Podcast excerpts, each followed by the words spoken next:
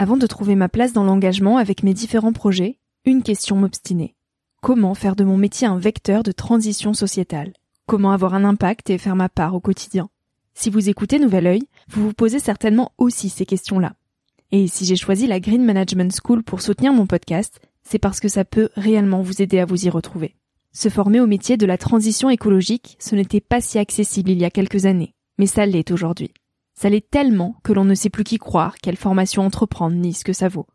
Alors j'ai fait les recherches pour vous, et j'ai trouvé l'école que j'aurais tant aimé faire il y a quelques années, quand j'étais paumée. Des cours approfondis sur le climat, la biodiversité, l'agronomie, la géopolitique, mais aussi sur les modèles économiques vertueux, le tout dispensé par des spécialistes et des personnalités inspirantes. Créer un autre lendemain que celui qui s'annonce, c'est leur mantra, et derrière cette idée, la mission de Green Management School est de former de nouveaux managers capables de transformer les entreprises et les organisations de l'intérieur. Toutes les informations sont en description. Merci à Green Management School de croire en nouvel œil en soutenant cette saison de podcast. Tout de suite, place à un nouvel épisode.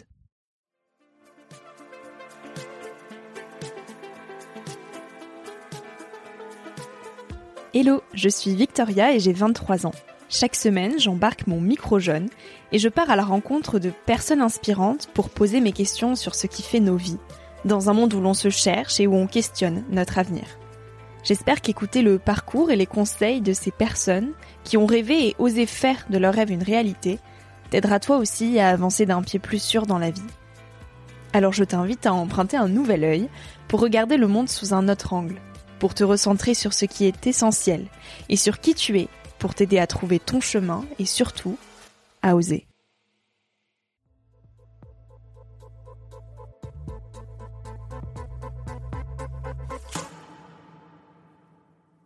La vie, c'est des opportunités en permanence. C'est juste qu'il faut. L'optimisme, c'est ça, c'est savoir bah, se délester parfois de nos fardeaux, de et se connaître. En fait, se connaître en se disant bon bah j'ai une opportunité, j'y vais, je tente.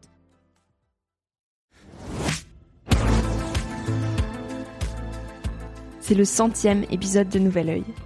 Et pour l'occasion, on l'a enregistré avec vous, en direct. Catherine Testa est la fondatrice de l'optimisme. Elle est l'invitée 40 du podcast et surtout, c'est celle qui a écrit la préface de mon livre, Ce qu'on n'apprend pas à l'école.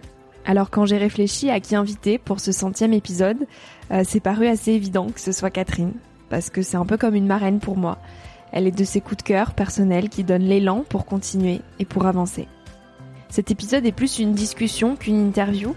Je prends davantage la parole que d'habitude et vous posez aussi vos questions. Alors avec Catherine Testa, on échange sur l'importance d'oser, d'être soi, et sur ce qu'est avoir 20 ans aujourd'hui.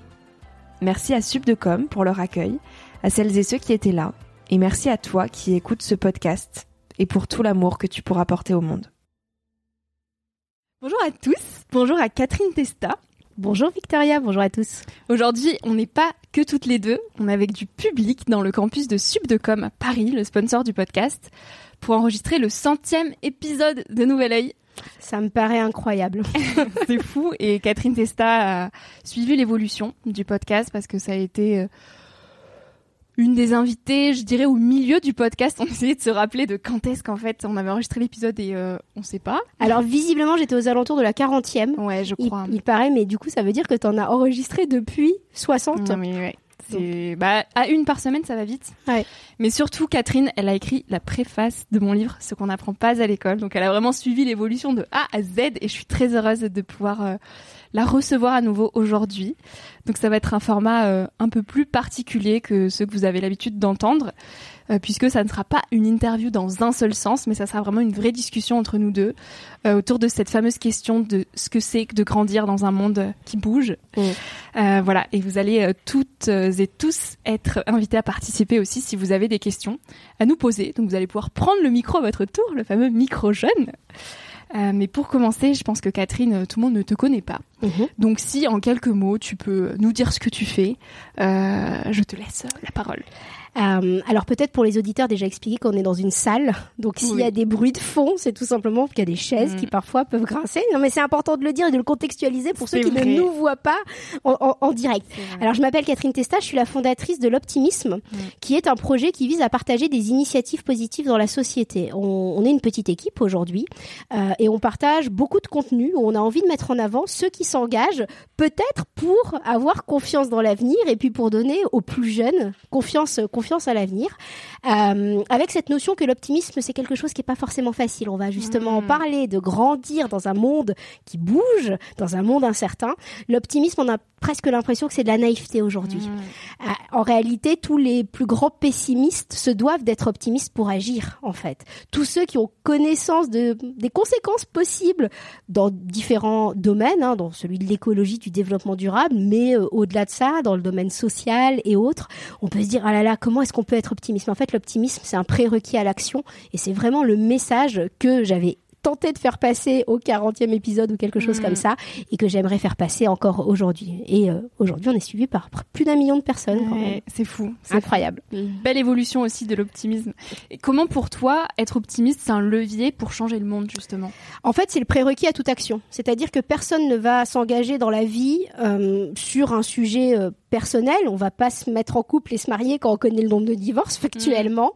Mm. Euh, on ne va pas se, mais c'est une réalité. On va pas se mettre, euh, on va pas aller sur un terrain de tennis en se disant mais risque de perdre le match. On se dit bah oui, mais aussi potentiel de gagner.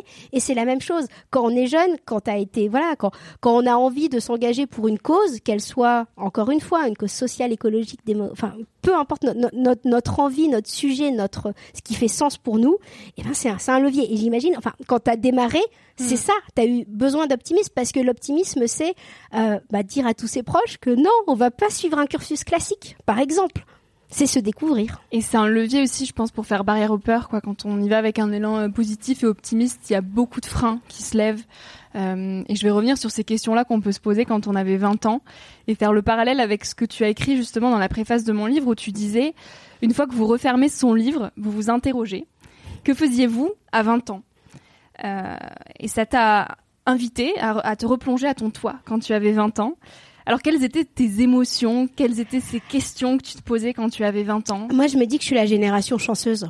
Je suis celle qui euh, se disait que c'était trop cool de voyager partout dans le monde, qui se hmm. disait euh, je vais aller au bar tous les week-ends, euh, c'est ça, c'est ça la vie, et c'est cette indolence, cette joie que votre génération ne doit absolument pas perdre.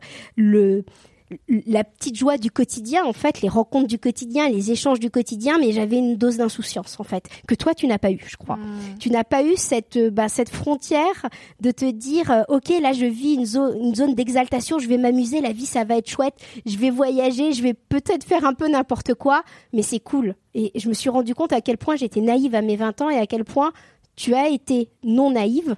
Et je me suis demandé si j'avais eu de la chance ou pas d'avoir vécu ça en l'occurrence. Et je crois que toute la génération des 30, 35, 40 aujourd'hui, bah, ma génération est en train de se dire, mon Dieu, moi j'ai cramé la planète en me disant que c'était trop cool et ça faisait bien de voyager partout dans le mm. monde. Hein. C'était, euh, c'était chouette et maintenant je m'en veux, je veux un petit peu, mais en même temps, j'en ai profité. Et c'est aussi ça, les jeunes qui me disent aussi, qui doivent se dire, bah, faut aussi que nous on découvre. Nous, on n'a pas découvert. Et du coup, nous, on est un peu déchirés entre ces deux. Ces deux discours à se dire nous aussi on veut profiter, nous aussi il faut qu'on s'adapte à ce monde-là et puis euh, on veut consommer parce qu'on nous a toujours dit que euh, euh, consommer c'était ce qui rendait heureux et en même temps on a cette prise de conscience qui tue cette insouciance que tu pouvais avoir ou finalement comment on se positionne quand il faut protéger la planète et en même temps il faut s'insérer dans ce monde-là. Et tu as fait un parallèle assez bah, intéressant dans la préface justement du livre où tu disais mais tout part finalement de cette quête de sens. Et aujourd'hui, nous, quand on avait 20 ans, certes on consommait, certes on profitait de plein gré de tous les bonheurs que pouvait apporter tout ça, mais en réalité on a perdu du temps parce qu'aujourd'hui tu observes euh, autour de toi plein de burn-out de personnes qui finalement se posent la question du sens aujourd'hui à 40 ans que nous, on se pose peut-être plus jeune maintenant. C'est, c'est exactement ça, en fait. La, la réalité, c'est que je me disais, les pauvres, ils en profitent pas comme nous, on en a profité. Sauf que vous avez peut-être, vous allez peut-être pas avoir ce sentiment un peu déconfit à 40 ans de se dire, OK, alors j'ai tout coché, tout ce qu'on m'avait dit qu'il fallait bien faire. Hein. J'ai eu euh, mon accès à la propriété, j'ai eu, j'ai eu mes enfants, j'ai eu mon chat, j'ai eu, enfin, tu, tu, tu vois, cette notion de parcours tout tracé en se disant, OK, maintenant, mais est-ce que je fais ce pourquoi je suis fait? en fait? Cette question, ce questionnement de de enfin quelle est ma cause en fait? Et soit on se le dit assez tôt et dans cette cause bah, on se permet des choses en fait parce que on peut pas ne pas s'autoriser à, à, vivre parce que ce tiraillement dont tu parles j'ose même pas imaginer ce que c'est dans la tête et cette notion d'éco-anxiété qui va arriver dans, dans votre tête parce que vous êtes beaucoup plus conscient que nous en, hmm. en, l'occurrence. Et ce tiraillement de se dire bah oui mais là je fais pas bien bah oui mais en même temps faut aussi que je me fasse plaisir. Et c'est cette notion de aussi de plaisir de joie et d'enthousiasme qui est important parce que bah, forcément hein, quand, quand, on est heureux dans, dans de la simplicité on consomme moins. C'est c'est bête et méchant mais clairement c'est tellement relié le bonheur vient aussi, enfin, quand on consomme et quand on est dans la, quand on surjoue, c'est généralement qu'on s'est pas découvert. Quand on se déguise en se disant faut que je sois parfait au quotidien, c'est qu'on n'a pas accepté sa propre vulnérabilité. Et la notion aussi, c'est de se dire ok, de toute façon, je suis vulnérable, je ferai jamais parfait dans tous mes domaines. Par contre, je peux faire des choses. Mais alors toi, comment tu as appris à te découvrir? À quel âge tu as commencé à te poser ces questions un peu existentielles? Est-ce que déjà très jeune, euh, tu faisais face à ces questions-là ou pas du tout? Alors pas du tout. Très jeune, je trouvais tout. Enfin, mais quand j'étais quand j'étais enfant, je me disais c'est pas possible. Les gens, ils ont rien compris à la vie.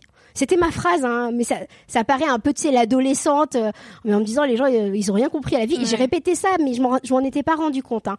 Et j'ai vécu un parcours classique, bah, école, etc., etc. Euh, et puis j'ai commencé à travailler donc aux États-Unis en faisant des allers-retours entre Paris, euh, New York, San Francisco, la Chine. Hein. J'étais sympa d'un point de vue bilan carbone et je travaillais dans le domaine du développement durable. Donc t'imagines le, le, voilà le, le, paradoxe avec et, et, et, et c'est terrible ce que je vais dire, mais c'était ça mon époque, je me disais, bah, au moins, dans mon métier, je sauve, je sauve la planète. voilà, donc je cramais la planète en me disant, enfin voilà, avec cette sorte de bonne conscience que j'ai, parce que j'en avais conscience, comme je suis diplômée dans le domaine du. Bah, tu te disais c'est bon, c'est pour le développement durable. exactement, j'ai le droit et on se trouve des bons prétextes. Hein, on, est tous très forts. Et en fait, j'ai commencé à me découvrir du jour où bah, je suis partie toute seule aux États-Unis, euh, sans connaître personne. Et après, et après en Espagne, c'est un peu la même chose où je me suis dit, ok, là, je suis toute seule, je peux me réinventer, je peux devenir qui j'ai envie de devenir. Et ça, je vous invite, vous êtes jeune et je vous invite peut-être demain à vous le rappeler, on peut toujours se réinventer et se recréer des parcours de vie différentes. C'est-à-dire que moi, dans mon ancien parcours, j'étais entourée de scientifiques.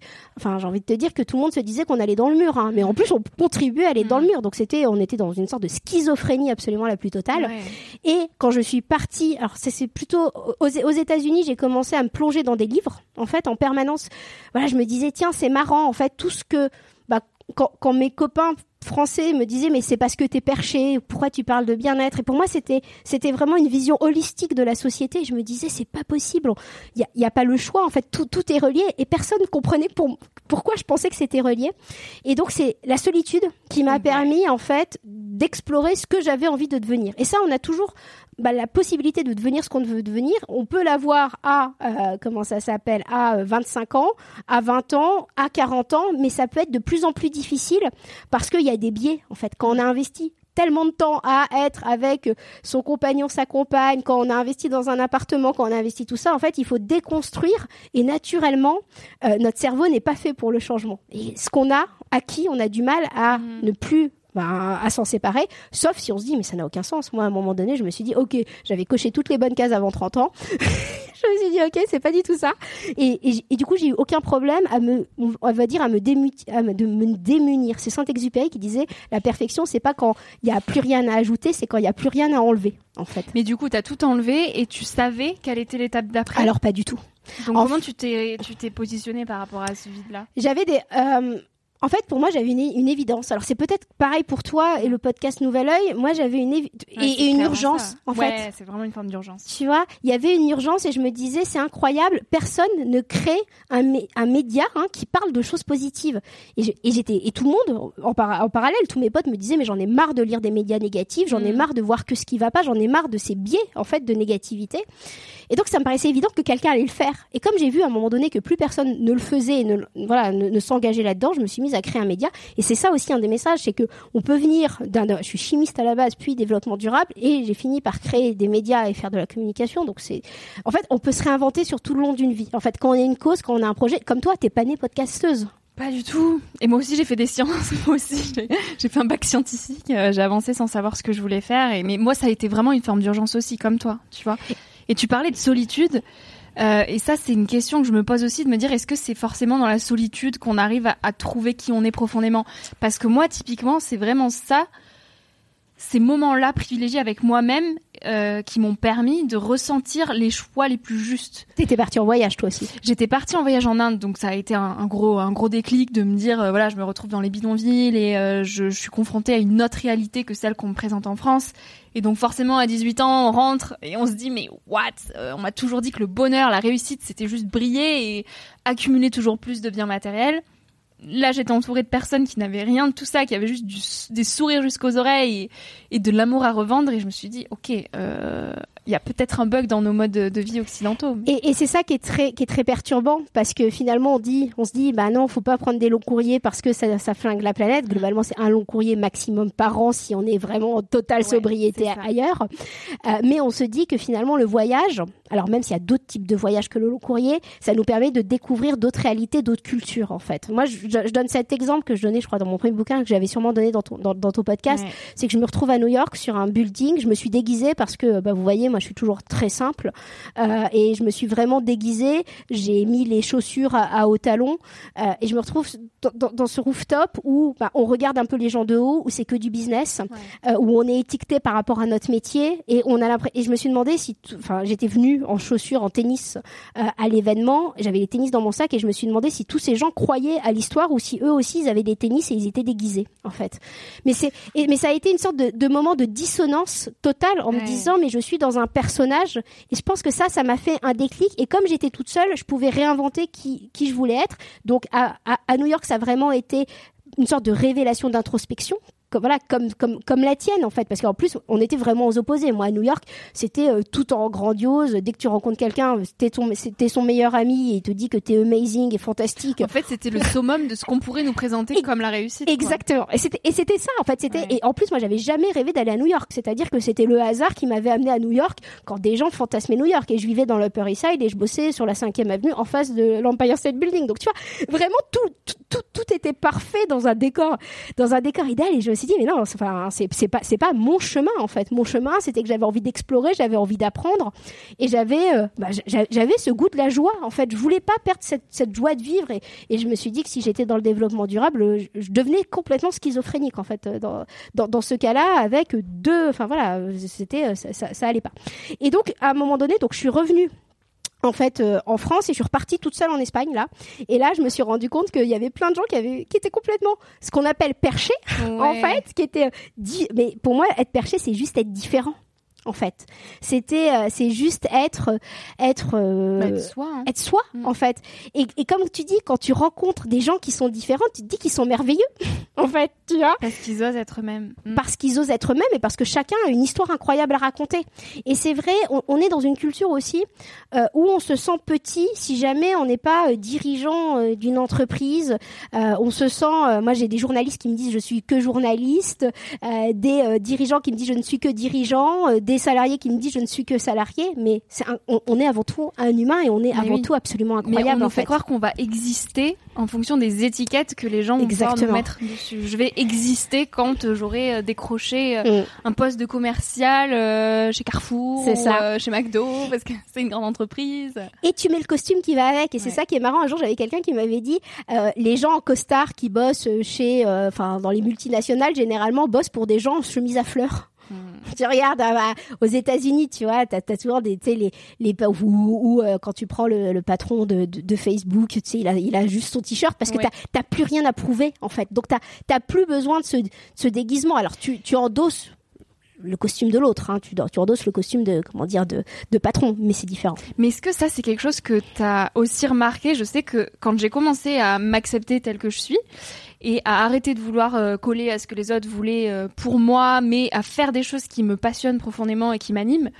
En fait, j'ai porté tellement moins d'attention à l'apparence et en fait de, de comment m'habiller ici et ça, c'est là que j'ai commencé par m'habiller dans le grenier de mamie. C'est là que j'ai commencé par euh, arrêter de m'entourer d'amis qui n'en sont pas. Et, euh, et, et, finalement bah tu vois voilà tu parlais de, de Mark Zuckerberg qui s'habille avec un simple t-shirt. Enfin est-ce que toi aussi ça s'est euh, répercuté cette prise de conscience sur sa façon alors de s'habiller alors c'est terrible parce que quand vous allez vivre des changements de vie parce qu'on va tous en vivre tout d'un coup vous allez de mettre, devoir mettre généralement euh, au grenier certains certains amis. Euh, et, et, en fait moi je, je, me, je, me, pilote beaucoup à l'énergie. C'est-à-dire qu'effectivement j'ai arrêté de me déguiser parce que de toute façon ça me faisait mal aux pieds les, les, les 12 cm hein, et puis je suis euh, mais il y a des gens qui marchent très bien hein. moi j'ai des ouais. j'ai des potes non, elles, gambadent non mais elles, gambadent dans les aéroports tu sais avec ouais. les énormes valises sur, sur, des 12 cm ça j'ai pas compris c'est pas ma carnation mmh. mais c'est la carnation de certaines personnes donc tout va bien. C'était juste que c'était que c'était pas la mienne et en fait, je me suis beaucoup pilotée à l'énergie. Tu sais, c'est ces notions de soirée, tu vas à une soirée, est-ce que tu en ressortes avec plus d'énergie ou avec moins d'énergie ouais. après? Et ça peut être super violent parce que bah, quand tu deviens toi, tu vois, quand tu deviens authentique en te disant, bah, je laisse tomber mon paraître, mon machin, de toute façon, j'ai voilà, j'ai rien à prouver à personne, j'essaie de faire ce que j'ai envie de faire.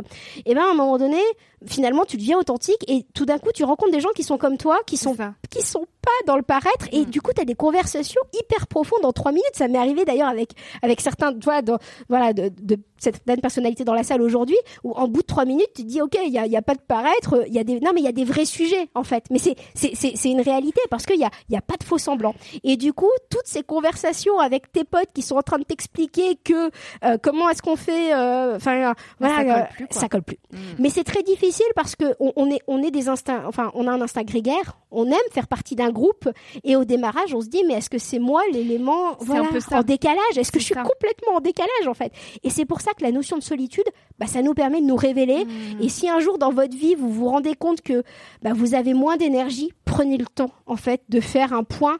C'est mal vu dans la société genre on fait rien tu perds ton temps, mais il faut être productif là. Oh, tu fais quoi?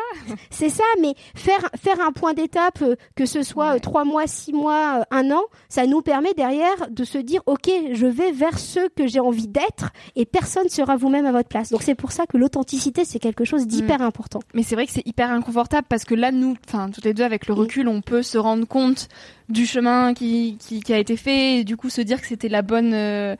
La bonne option, mais quand on est la tête dans le guidon et qu'on voit effectivement que tout le monde nous renvoie cette différence, même ceux que euh, on pensait être nos amis, donc avec des guillemets les amis, qui nous disent mais t'es plus la même et si et ça et machin et tu viens plus ici.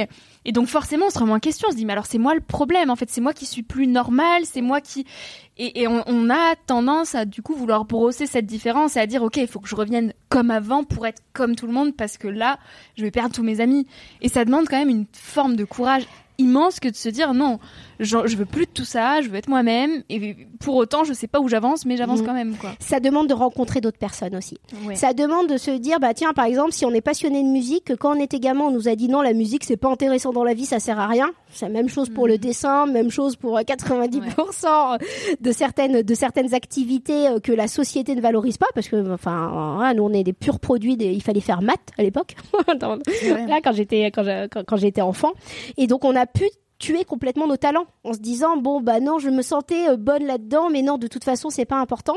Et d'aller le retrouver en fait et d'aller se dire bon bah tiens je vais rencontrer d'autres créatifs. Mais à partir du moment où tu rencontres des artistes moi j'ai des artistes autour de moi ils foutent rien de leur vie parce qu'ils attendent la créativité pour faire quelque chose. Et eux on leur en veut pas tu vois. Mmh. et c'est toujours une notion de c'est toujours une notion de perspective.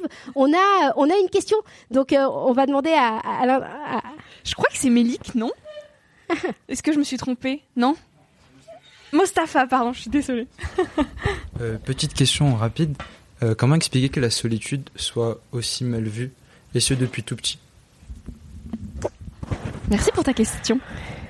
N'hésitez pas hein, s'il y a d'autres questions. Ouais, c'est une super question. Hein. Ouais, euh, alors déjà, on n'a pas, on est, on est des animaux, on a un instinct grégaire. En fait, on est censé être dans le troupeau pour notre survie. En fait, euh, tu, tu, regardes, hein, quand tu regardes ne serait-ce qu'un troupeau, c'est terrible de dire, dire ça comme ça, parce que mais quand tu regardes un troupeau de mammifères, celui qui est en danger, c'est celui qui est pas avec le troupeau.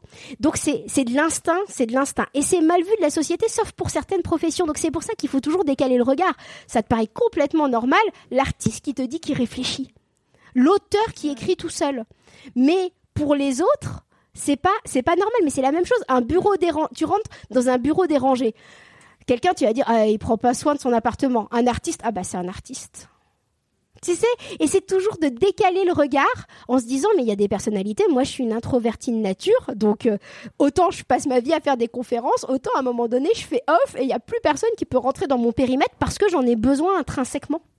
Et à partir du moment où toi tu l'acceptes, bah tu le fais accepter aux autres, mais c'est dire non parfois à ses potes alors qu'on n'a aucune excuse. C'est juste qu'on le sent pas d'y aller. Mais c'est hyper difficile. Non mais attends, euh, t'es jamais dispo et puis t'as as tous les reproches. Bah non, c'est que je suis différent, différemment câblée. Je suis pas faite pour sortir tous les tous les soirs. J'ai besoin, j'ai besoin de ma solitude. Mais c'est la même chose. Un geek qui passe ses journées devant son ordinateur à geeker, ça paraît normal. Mais en vrai, il est seul. Mais il y a aussi des personnes qui attendent qu'on se justifie. Si on dit un non ou, un oui, euh, ils vont dire bah alors pourquoi? Voilà, justifie-toi. Mais parfois, t'as juste envie de dire, c'est non, c'est non. Enfin, ah, moi, si, si, si, vous voulez, je, je peux vous, vous, donner une liste d'excuses à la Prévert que j'ai pu trouver sur les, sur les, sur les 15 dernières années. Alors, il y en avait une qui était très pratique, c'était le Covid. le cas contact qui ne l'a pas fait? Voilà, tous les introvertis généralement ont fait le cas contact hein. mais euh, c'est euh, après à un moment donné il faut juste dire non parce qu'on le sent pas et parce qu'on a besoin de se retrouver. Et à partir du et là c'est comme ça aussi que tu fais un sacré tri en disant bah il y a ceux qui comprennent et il y a ceux qui comprennent pas mais tu parlais des amitiés, il euh, y en a qui reviennent aussi avec le temps parce que eux-mêmes ont fait un parcours. Exactement. C'est des cycles un petit peu aussi. Hein. C'est des, des, cycles. mais ça se fait naturellement. Enfin, ça peut être aussi brutal. Moi, ça a été brutal pour certaines personnes, mais ça se fait naturellement. De, de... En fait, on sent que chacun prend un chemin peut-être différent. Ça veut pas dire que dans 5 ou 10 ans, ils se rejoindront, mais ça laisse la place pour d'autres rencontres qui, comme tu le disais, sont beaucoup plus alignées avec qui on est. En fait, c'est comme si on attirait quelque part euh, les mêmes énergies. Et ce qui est assez incroyable, c'est que du coup, en rencontrant de nouvelles personnes qui sont dans nos mêmes énergies, il va y avoir des opportunités qui vont se dessiner. Donc c'est même bien plus large que ça. C'est que ça attire à nous des choses et, ça, ça, nous fait avancer sur notre chemin. Euh, en alignement, quoi. C'est assez magique. Hein. Et c'est pour ça, moi, je, vois souvent, je parle souvent en termes d'énergie. Alors là-bas, je suis, voilà, je fais la physique chimie et je sais pas, il y a des, ça résonne en fait, ça sonne juste ou ça sonne faux. Alors c'est bizarre dit comme ça, ça veut pas dire grand chose, mais tu le sens en fait. Et c'est vrai qu'on on se fie assez, assez peu à notre intuition et parfois on peut ne pas avoir du tout les mêmes idées sur aucun sujet, mais tu sens que l'autre est dans sa propre vérité, donc tu as envie de l'écouter parce que tu ne veux pas l'opposer, tu veux juste te dire ah tiens c'est quoi ton point de vue et comment moi je me décale de mon point de vue euh, de mon point de vue. Et ça, c'est vraiment aussi un grand message pareil à faire passer euh, à tous ceux qui sont plus jeunes, c'est que quand vous allez faire un changement dans votre vie, hein, que ce soit euh, changement de couple, changement, euh, changement de vie, changement de job, changement de pays, peu importe le changement qui va tout d'un coup venir heurter l'autre, parce que l'autre il va se dire mais attends t'es plus comme avant, ou alors il, va avoir envie de faire ce que toi tu fais mais il va pas avoir le courage. Et eh ben c'est de se dire que c'est normal en fait que vous ayez des oppositions. Moi j'ai des copains qui à 5 ans me disaient mais t'es complètement qu'est-ce que tu vas, enfin c'est 6 ans, 7 ans même, qu'est-ce que tu vas faire parler d'optimisme en France complètement incroyable, mais je comprends pas même de quoi tu parles. Cinq ans plus tard, ils sont venus en me disant, j'avais pas compris à l'époque. Maintenant, je comprends. Si j'avais compris à l'époque j'aurais euh, voilà je serais partie euh, dans, dans, ton aventure mais c'est ça aussi c'est aussi d'accepter que soit on soit sur son sur son sur son chemin de vie c'est dur à dire euh, et parfois on a je sais pas si ça te fait ça mais tu as envie de convaincre les autres en plus en te disant en, te disant bah, c'est une façon de te convaincre toi-même aussi quoi parce que parce que forcément quand ouais il y a une autre question non, non, je vais juste finir le, ce que j'étais en train de dire, c'est que, en fait, forcément, quand tu empruntes une route qui n'est pas euh, celle qu'on t'a dit de faire, euh, de prendre, ou euh, qui, qui, est hyper incertaine, t'as envie, au fond de toi, t'es convaincu, mais en même temps, la société te renvoie que c'est pas normal, donc t'as besoin qu'on te convainc aussi quelque part, quoi. Donc après, j'avais une autre question sur, sur les couples, on en parlera après. Je t'écoute. Du coup, déjà, c'est pour préciser que c'était bien l'épisode 40. Donc, félicitations. Trop mignon. Et euh, du coup, euh, tout à l'heure, vous avez parlé un petit peu euh, de l'optimisme. Moi, je voulais savoir comment s'est passé votre début entre ben, l'idée et la mise en place et difficultés que vous avez dû rencontrer. Comment ça s'est passé en fait?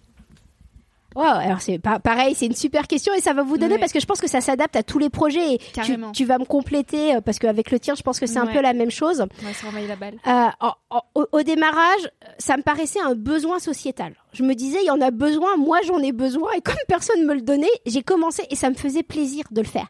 Donc il y a toujours sur un sur un projet qu'on va avoir, généralement, on te dit, tous les entrepreneurs vont te dire c'est de l'endurance c'est c'est de la besogne euh, parce que passer la phase créative derrière euh, bah il y a toute la phase mécanique tu montes ta boîte tu structures ton truc etc les etc doutes les, les doutes les peurs. Donc l'enjeu c'est déjà de commencer par faire quelque chose qui te plaît commencer par te dire que les autres ils vont te renvoyer tous leurs doutes tout le monde va te renvoyer ses doutes. Mais enfin, moi, on me disait, mais Catherine, tu vas jamais, tu retrouveras pas de job. Après, si tu retrouves pas un job, attends, j'ai pas perdu mes neurones d'avant. En vrai, hein, j'ai pas perdu mes compétences d'avant. Pourquoi je ne retrouverai pas de job? Donc c'est, en fait, tout le monde te projette ses propres peurs, euh, mais c'est la, c'est la peur de l'autre. Mais quand, comme moi, j'étais un peu un buvard, bah, je prenais tout, tout, tout ce que tout le monde me disait, et c'est les gens qui t'aiment, en plus, qui viennent te donner leurs conseils. Donc tu prends tout en permanence, mais de te dire, l'autre, il est dans son chemin de vie, moi, j'ai le mien, en fait. Donc ça, c'est la première chose. Là, est-ce que moi, mon grand conseil à tous ceux qui veulent entreprendre, ça va être euh, d'y aller, en fait. C'est-à-dire de, on, on, est dans une dans une société où on a beaucoup théorisé. Tu sais, on théorise, on est dans une société du process. Euh, le ce fameux test and learn. Alors ça sonne très entrepreneur, un peu à la voilà, c'est ça. Mais c'est c'est hyper important. Fais quelque chose, t'oses le dévoiler. Moi, mon plus grand problème, c'est que je n'osais pas le montrer. J'avais peur que tout le monde se dise euh, comment ça. Enfin, elle, passe du développement durable à comment ça s'appelle à, l'optimisme. Eva, euh, qui est aujourd'hui dans la salle, euh, elle a été une des premières euh, avec qui on bosse. Elle a été une des premières à qui j'ai montré le site, mais j'ai mis trois mois à le montrer après à mes potes, à ma famille. Je t'en parle même pas. Je disais j'ai un projet. je disais j'ai un projet parce que j'avais peur de le montrer.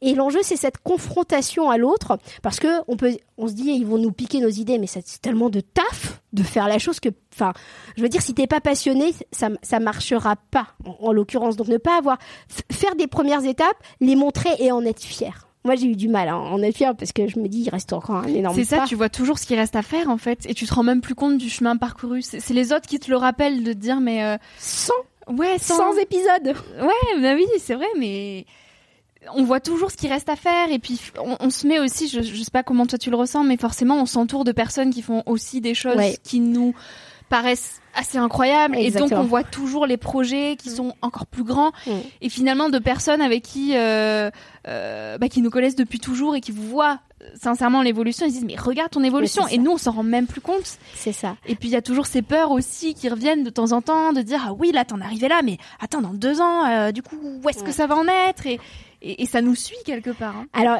il y a, y, a une très, il y a une très bonne citation, je sais plus qui l'a dit, c'est on surestime toujours ce qu'on peut faire en trois mois ou trois ans et on sous-estime ce qu'on peut faire en dix ans. Donc ah, ça, vu il y a quelques jours. ça, ça, elle est super cette, cette cette citation. Un autre, une autre chose que je disais pour que tout le monde me fiche la paix, parce que tout le monde commence à te dire, je sais pas si tu as la même chose, euh, c'est euh, alors est-ce que tu en vis? Alors tu gagnes combien Tu hmm. peux te payer? C'est hyper indélicat comme question. Je veux dire, hmm. moi, quelqu'un qui bosse euh, dans une grande boîte, alors il te paye bien? C'est hyper indélicat, mais tout le monde tout d'un coup vient faire de l'ingérence dans ta vie. Hmm. Et donc moi, j'avais dit, j'avais dit aux autres, je, regarde si euh, on pourrait créer un site positif en France. Et du coup, je validais ou j'invalidais mon scénario et mon hypothèse, mais dans tous les cas, je gagnais. C'est-à-dire que j'avais essayé, soit je me disais le marché n'a pas pris, ou je suis pas faite pour ça, parce que par exemple, tu peux avoir des velléités de devenir artiste et au bout de cinq mois te dire non mais attends, moi je suis pas du tout fait pour être artiste, j'aime pas me vendre, etc. Donc revenir en arrière. On a on a une autre question. Viens viens poser ta question et je donnerai un troisième exemple, c'est d'oser. Euh, J'ai lu il y a trois jours, euh, je sais pas si vous connaissez les cahiers de vacances, et c'était euh, le fondateur, le créateur des cahiers de vacances qui qui formait son fils, je ne sais pas si tu connais euh, cette, histoire, qui formait son fils à aller vendre, en fait, à taper à la porte de vendeurs pour aller placer les cahiers de vacances. Et son fils, donc il le laisse là, et puis il revient une demi-heure après en lui disant alors, t'as été euh, vendre le cahier? Et là, le fils lui dit ah bah non, j'avais peur qu'on mette dehors. Et là, le père qui répond mais t'étais déjà dehors et c'est un peu ça. Parfois, on n'ose pas aller frapper à la porte, mais c'est la même chose en amour. On n'ose pas aller se dévoiler, mais de toute façon, sinon, tu vas pas la voir. Donc ça, c'est quelque chose que je trouve assez intéressant aussi quand on n'ose pas faire quelque chose. Au pire, alors au pire, ça marche. Et, sinon, tu reviens à la place où t'étais. Et c'est ok. Dédramatiser quoi. Tu dédramatises. Mm. Et tu t'entoures d'autres entrepreneurs qui savent ce que c'est. Aucun entrepreneur, alors à part ceux qui n'ont pas vraiment entrepris, euh, qui ont juste fait euh, du financement spéculatif et autres, tout entrepreneur qui sait ce que c'est que l'entrepreneuriat, c'est que c'est génial comme parcours, que c'est hyper difficile, que tu as beaucoup de chances de te planter, mais aucun va te juger, en fait. Et je pense que c'est ça qui fait que bah, toi et moi, on s'est rencontrés, mais euh, moi, tous les entrepreneurs, je dis, allez-y, c'est hyper cool. Et entourez-vous de gens qui jamais vont vous juger hmm. parce qu'ils savent ce que c'est, en fait. Et on, connaît aussi les lois incertaines de l'entrepreneuriat. Vous venez plus ou moins de répondre à ma question, donc au final, je vais quand même la poser. Quand vous disiez que vous osiez pas dire au début à votre famille, à vos proches, etc., que vous étiez en train de montrer euh, un projet comme l'optimisme, est-ce que c'était aussi une façon de se protéger de si jamais ça marche pas, au final, on va me le reprocher, par exemple, quand il y a des gens qui se lancent dans un marathon, qui n'arrivent pas à le passer ou qui se blessent, ou euh, dans une nouvelle relation et qu'au final, ça échoue. On leur reproche tout le temps? Est-ce que c'est pas une façon, le fait de pas dire les choses, de éviter de trop souffrir pendant l'échec? Hmm. Alors c'est une très bonne question. Moi, c'était pas tant ça parce que en fait, c'était que je trouvais mon site complètement imparfait. C'est que je suis une perfectionniste dans l'âme euh, et j'ai encore des trucs sur ma to-do. Je pense que Eva pourrait témoigner qui sont là depuis 2015. On est en 2022. Et le site n'était pas créé, il était que dans ma tête, mais je me disais qu'il allait falloir faire ça. Sept ans plus tard, j'ai toujours pas fait. Et quand tu es perfectionniste, t'as peur du jugement de l'autre, en fait, t'as peur de montrer ce que t'as fait. Donc moi, j'avais pas peur de dire que je faisais, en disant, je vais essayer de construire un site, on va voir si ça fonctionne. Donc ça, j'avais passé ce jugement de l'autre comme ça, parce que de toute façon, j'allais dire, attends, non, j'étais pas faite pour ça. Et c'est pour ça, si vous êtes artiste, dites-vous, dites aux autres, je vais regarder si je suis capable d'être artiste. Ça décale complètement le jugement en, une phrase. Ça change, ça change les choses. Et par contre, effectivement, se confronter, mais je pense que tu as dû avoir la même chose quand tu as sorti tes premiers podcasts. Euh, moi, j'avais moins peur de les montrer à des inconnus que de les montrer à mes proches. Ah, moi, ça m'est totalement arrivé aussi et c'est rigolo parce que j'en parlais en fait avant cet enregistrement. On a, a enregistré une vidéo euh, pour Subdecom, donc on est un peu revenu sur mon parcours, etc. Et c'est ce que je disais. Et en fait, au début, mes premiers épisodes, ce qui m'a aidé, c'était une forme d'inconscience, je pense, de me dire. Euh, honnêtement, euh, il va y avoir juste trois ou cinq personnes qui vont euh, qui vont écouter et puis je me rendais pas compte vraiment ce que je faisais.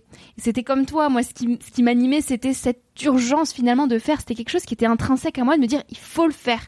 Et donc je le faisais avant tout pour moi, pas pour les autres. Et donc ça m'a évité plein de questions. Mais aujourd'hui, avec le recul, j'ai plus honte de mes premiers épisodes que je pouvais en avoir au début, où euh, je le faisais parce que c'était naturel, parce que je me suis dit, allez go, on y va, euh, de toute façon j'ai envie de le faire, mais euh, je sais pas comment on pose une question, mais c'est pas grave, je la pose, et si et ça. Et c'est un peu finalement cet élan d'enfant qu'on a quand on est tout petit, où on sait pas monter sur un vélo, mais on enfourche quand même son vélo, on sait mm. pas marcher sur ses deux, deux mains, mais sur ses deux pieds, mais on enlève quand même les deux mains pour apprendre à marcher, et, et c'est ça, moi qui m'a beaucoup aidé en tout cas. Alors moi aussi, hein, et moi j'avais très très peur d'écrire. Euh, je suis auteur, donc j'ai écrit plusieurs livres comme toi. Hmm. Euh, et j'avais écrit qu'un seul encore. Hein. mais en fait, j'avais très très peur de marquer, de marquer dans le temps quelque chose qui allait rester, qui allait me poursuivre sur sur mon cycle de vie. Euh, ça et, et aujourd'hui, quand je lis mon premier livre, c'est un des best-sellers et tout le monde adore ce livre. Moi aujourd'hui j'écrirai plus ça parce que j'ai évolué. Mais c'était très important de le faire à l'époque parce que je serais plus capable de l'écrire de la même façon.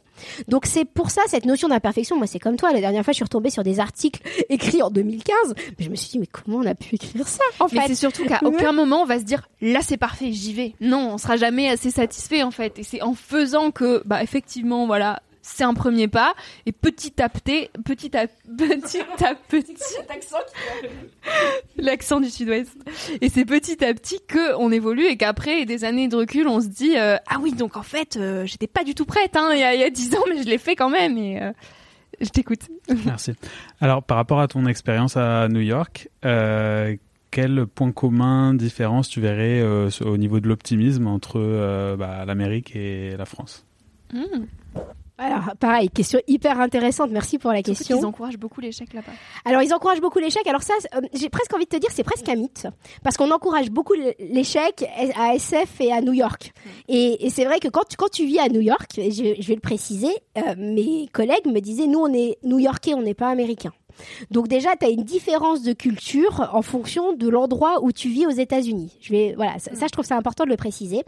Euh, on, on, encourage effectivement l'échec, mais alors pareil, on a l'impression de tomber dans des trucs qu'on a dit, dit et redit, mais c'est une réalité. Aujourd'hui, moi, si je remonte une boîte, mais il y a tellement d'erreurs que je ne ferais pas que j'ai que j'ai fait avant parce que bah effectivement j'étais j'étais pas prête et il y a une notion de courbe d'amélioration donc c'est à dire qu'on est toujours meilleur la deuxième fois quand on intervient au public quand on fait un podcast voilà, nous, ça nous paraît évident, mais la première fois, on est stressé, un petit peu moins la deuxième fois.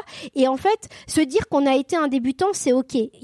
J'avais lu un jour, et je vais répondre à ta question juste après parce que je suis un peu partie dans le décor, mais je vais continuer. Quelqu'un un jour m'a dit, on devient un expert d'un sujet en 10 ans.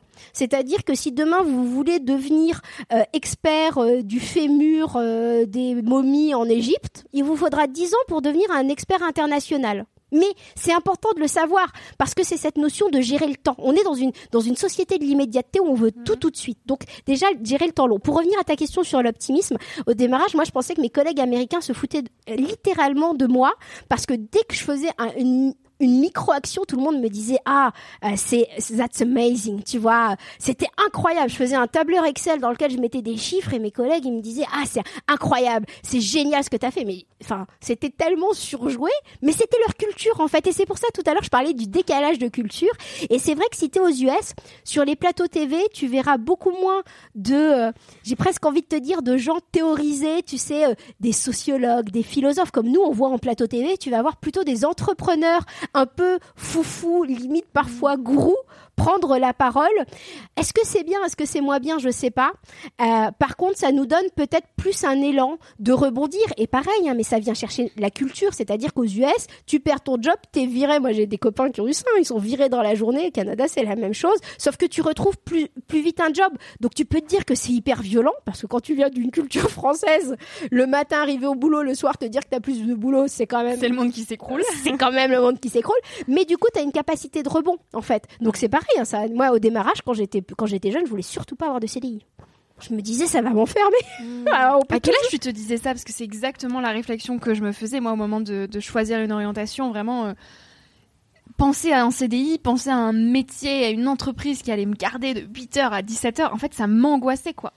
Bah en fait, c'est quand tu quand tu réfléchis à la notion du temps, tu te dis que c'est ce que tu as plus précieux. En fait, t'offres à ta boîte ce qu'il y a de plus précieux dans la vie parce que la valeur, on peut la créer. C'est-à-dire que du pognon, tu pourras le créer en fait globalement. Euh, euh, tu peux te recréer plein de choses en fait, des, nouvelles fringues, tu peux te les recréer. La seule chose qu'on peut pas créer, c'est du temps en fait, parce que c'est vraiment notre notion limitée. Une fois que tu as conscience de ça, tu commences à voir les choses de façon un peu différente. Ok, à quoi je l'attribue euh, Pour moi, je m'en étais rendu compte parce que j'avais des copains qui étaient un peu plus âgés et qui bossaient dans des groupes et qui ne vivaient que par leur culture de leur groupe. Ils vivaient, je veux dire, ils mangeaient, euh, enfin presque, ils dormaient la culture de leur groupe et je m'étais dit ah mais surtout pas ça, parce que je voulais voir le monde en transversal. Donc finalement, j'ai toujours bossé dans des réseaux, moi, pour aller à la rencontre de l'autre, mais sans me rendre compte parce que je suis une hyper timide de nature. là, je suis là, ça se rend, on se rend pas compte, mais si je vais à une conférence, je suis la nana qui rase le mur, qui attend que quelqu'un vienne lui parler, qui va parler avec le serveur euh, parce que ça va lui donner une contenance en fait. Donc tu vois, il y a plein de choses hyper contre-intuitives dans mon parcours, mais qui me permettaient de garder finalement un 360 et bah finalement avec, on peut avoir tous des faiblesses parce qu'on est tous imparfaits hein, pour pour entreprendre, euh, mais bah, finalement la cause en fait vient surpasser. C'est pour ça que cette notion de passion est quelque chose qui me semble important et comme toutes les personnes que tu interviews, tu vois, hmm. c'est des passionnés, même, même s'ils se disent que parfois c'est fatigant d'être passionné aussi, hein, de temps en temps. oui, et est-ce qu'on est tous faits pour entreprendre aussi? Parce qu'il y a vraiment ce mythe de l'entrepreneuriat en ce moment, mais il y en a aussi qui sont très à l'aise avec le fait d'avoir un CDI et être dans un bureau. enfin, personnellement, toutes les deux, c'est pas du tout dans notre caractère, mais c'est pas une généralité non plus. Alors moi, j'ai été dans un bureau pendant 7 ans. faut quand même le, faut quand même le dire. J'étais dans une petite boîte, hein, donc ça, ça fait la différence et je m'éclatais et je développais déjà un projet. Donc mm. ça m'avait parfaitement convenu. Donc le cycle CDI peut être hyper intéressant et c'est toujours, moi j'aime bien toujours dire, c'est la bonne personne au bon endroit au bon moment. C'est-à-dire que là, effectivement, je suis en cycle entrepreneurial, j'adore. Mm. Avant, j'avais un CDI qui me permettait d'explorer et d'apprendre, parce qu'il y a cette notion d'enthousiasme en fait. Est-ce qu'on apprend? Est-ce qu'on aime ce qu'on fait? J'ai pas quitté mon ancien job en, euh, me disant je claque la porte, je déteste. J'adorais mes collègues. Mon patron est la première personne qui est venue me voir euh, quand je suis partie à Barcelone. Je bossais sur le sujet du développement durable avec des gens euh, intelligents et passionnants. Donc voilà, c'était juste que j'avais envie de faire autre chose. Et donc c'est ça, c'est se dire aussi la vie elle est cyclique. Vous avez le droit d'entreprendre. Tu vois, aujourd'hui on est toutes les deux entrepreneuses, on se recroise dans 5 ans, euh, on refait un podcast dans 5 ans, tu auras peut-être en parallèle un CDI, tu bosseras peut-être dans une ONG euh, à, New York. tu, non mais tu n'en as aucune idée en fait. C'est-à-dire qu'en en, France, on a une notion socio-culturelle du temps qui est très figée. Parce que c'est comme ça aujourd'hui, ça sera comme ça demain. Et il faut prévoir, surtout, on a cette, ce besoin de vouloir cadrer les choses et de les mm. anticiper à tout prix pour laisser aucune place à l'inconnu. Ouais.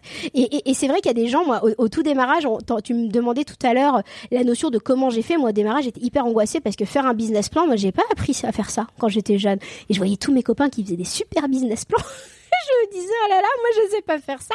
Donc il y a, y, a, y a, aussi cette notion de, et je me disais, bah, et c'est ce que j'ai dit à mon comptable, hein, si un jour, des, enfin il pourrait vous le raconter, il m'a, il m'a demandé mon business plan, je lui ai dit, mais je pourrais tirer les cartes, ça serait la même chose. Qu'est-ce que j'en sais de ce que ça va devenir en fait? Je n'en avais aucune idée en fait au tout démarrage, euh, et, euh, et, et c'était ok parce que finalement, souvent, enfin je pense que toi tu peux le dire, la vie quand tu laisses un peu de la place à l'inconnu, euh, elle t'apporte des trucs que tu n'aurais même pas imaginé. Moi, je me suis retrouvée à intervenir d'égal à égal avec les gens qui, un jour, avaient été pour moi des, des rôles modèles, avaient été pour moi des exemples.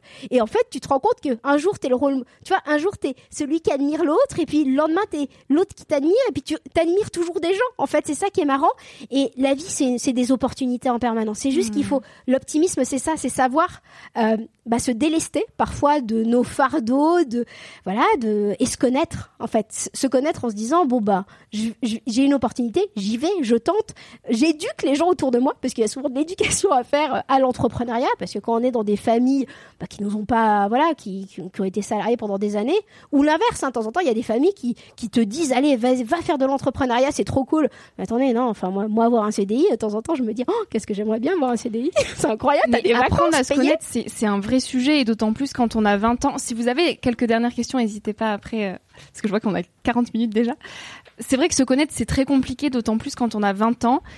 Et, du coup, j'aimerais revenir, enfin, faire le pont avec un sujet que, que tu as brièvement abordé tout à l'heure et je veux absolument y revenir, qui est celui des relations euh, amoureuses, donc le couple, où euh, effectivement, quand on a 20 ans, qu'on est perdu et qu'on sent peut-être un peu ce vide existentiel à se dire, j'ai pas confiance en moi, je sais pas ce que je veux faire on peut parfois tomber dans ces relations euh, par défaut. Enfin, on, on, se le conscientise pas, mais à se dire la personne va me sauver et je vais me connaître à travers cette personne-là et c'est cette personne qui va m'apporter ma confiance personnelle. Qu'est-ce que tu penses de ça, de ces couples à 20 ans? Alors oui, il y a des très beaux couples, hein, mais comment on arrive à justement continuer à grandir individuellement sans tomber dans des relations qui vont essayer de sauver la personne qu'on n'a pas encore trouvée en nous, quoi? Alors, je sais pas si c'est très optimiste que, ce, que, ce que je veux dire, mais à 35 ans, tu peux vivre exactement la même chose. À chercher dans l'autre une sorte de, une sorte de compensation. On en parlait justement en arrivant ici avec, euh, bah, avec quelqu'un de l'équipe. Euh, alors, il y a, y a, plusieurs, il y a plusieurs axes là-dessus. Euh, la première, c'est que je sais pas si on vous a fait lire euh, et si tu as lu d'ailleurs, petit guide de manipulation à l'usage des honnêtes gens. Je l'ai pas vu. Tu l'as pas lu. Ah, c'est un livre très intéressant qui t'explique en fait que quand, bah finalement, tu vois, tu veux sortir euh, avec le mec, finalement il n'est pas dispo, donc tu prends le pote. Ça peut arriver, hein, je pense que c'est. Et puis euh, un peu à défaut. Et puis après finalement, bah t'es avec le pote, il, il, perd son appart pour des raisons, donc vous, vous habitez ensemble. Puis tu veux le chat, euh, puis il veut un chat, puis puis il veut des enfants, etc. Et tu te retrouves à 40 ans en te disant, mais finalement en fait au tout démarrage c'était voilà. Mais tu t'es tu t'es englué là là dedans. Hmm. Et en fait il y a la notion d'énergie que tu as mis là dedans. Et c'est la même chose. C'est enfin un, un autre parallèle, c'est qui, fait très bien dans le livre, c'est euh, t'es à la station de, bus, tu vois que le bus n'arrive pas, quelqu'un de logique, tu lui dis ça fait 20 minutes que je l'attends, bah il va te dire bah va prendre le métro qui est à côté, mais tu dis bah non j'ai investi déjà 20 minutes, moi je veux prendre le bus alors que tirer plus vite avec le métro en fait. Et c'est un peu ça qui, qui arrive souvent dans, les notions de couple en se disant bah je me suis tellement battue, euh, on a déjà tellement investi, je l'ai présenté à tout le monde, ça peut être très très très difficile, mais on se connaît pas forcément. Et la vraie, je pense que quand on a 20 ans, le, vrai enjeu c'est de se dire qu'on s'explore en fait. Mm. On s'explore soi-même, on explore l'autre, on explore la sphère familiale, on explore la sphère amicale parce que bah, jusqu'à 20 ans, 25 ans, finalement, les parents aussi ont beaucoup d'influence sur nous, on, leur fait confiance en fait. Et euh, bah, il faut s'individualiser qui je suis. Moi, j'avais, j'ai été obligée de partir en fait pour m'individualiser parce que ben j'étais, je prenais euh, tout, tout, tout le monde, euh, de mon mec à mes parents. Enfin, tu sais, je prenais, je, je prenais tout en permanence. Et en fait, ma seule façon, ça a été de, de voilà de partir. Ceci étant dit, se faire accompagner. À, à l'époque de ma génération, tu, tu reviens ne serait-ce que dix ans en arrière, euh, il n'y avait pas autant d'informations sur Internet. C'était pas du tout bien vu, par exemple, d'aller voir un psy. Tout à l'heure, on parlait de la différence entre les US, euh, les US et la France. Euh, limite aux US, c'est normal d'aller d'être coaché en fait. Tu vois, alors il y a de tout évidemment dans le milieu du coaching, mais en fait d'être accompagné, tous les leaders en France, mais alors qu'en France c'est signe de faiblesse. Alors c'est signe de faiblesse, sauf au niveau. T'as pas un directeur qui n'a pas son psy, son machin, etc.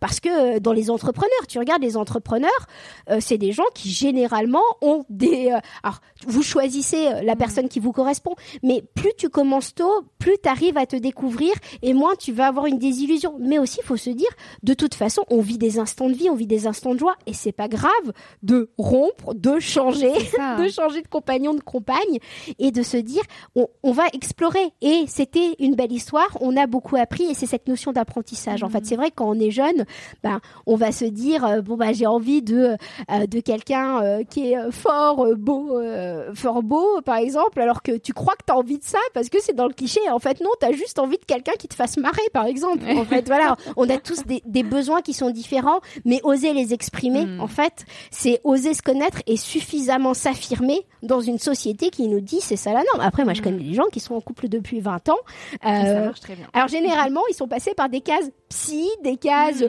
des cases. Parfois, on fait des breaks, mais euh, ça va très bien. Moi, j'ai des copains qui sont qui ne vivent pas ensemble. Hmm. C'est-à-dire, ça fait 20 ans qu'ils sont ensemble, ça fait 20 ans qu'ils vivent pas ensemble et qu'ils disent ah mais attends regarde, nous on est encore ensemble, les autres ils sont plus ensemble. Ah. Alors qu'ils ont été vus comme comme les euh, les mauvais, euh, enfin les trublions en disant mais comment ça ils vivent pas ensemble alors que ça fait 10 ans qu'ils sont ensemble, etc etc. Donc c'est aussi ça, c'est savoir se connaître pour connaître ses, besoins et parfois à un moment donné se dire ok bon bah on a vécu mm. une belle histoire et on, change. Mm.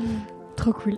Y a une dernière question par hasard, peut-être sur un autre sujet complètement différent, euh, que ce soit euh, à moi ou à Catherine euh, pour terminer. Je pense qu'on est parti déjà à 360. hein, faut, quand même...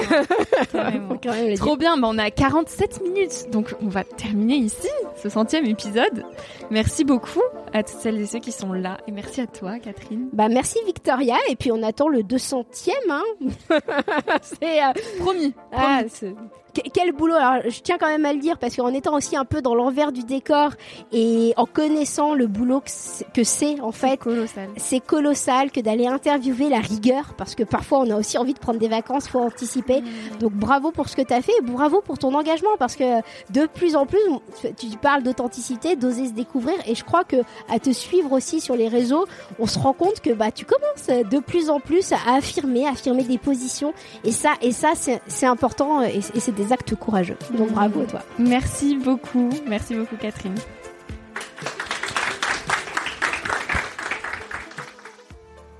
Merci à toi d'avoir écouté l'épisode jusqu'ici. Si ce moment t'a plu, je t'invite à le partager, à laisser quelques étoiles sur iTunes ou Spotify, ou à faire une story sur Instagram pour que je puisse te repartager. En attendant de se retrouver lundi prochain, tu peux me suivre au quotidien et m'écrire sur la page Instagram Nouvel Oeil. Sur le site internet www.nouveloeil-podcast.com, tu pourras aussi t'abonner à ma newsletter. J'y partage des inspirations, des nouvelles, des astuces et des petites choses qui font notre quotidien. Je te dis à la semaine prochaine pour de nouvelles aventures et en attendant, savoure la vie comme il se doit et fais des choses folles.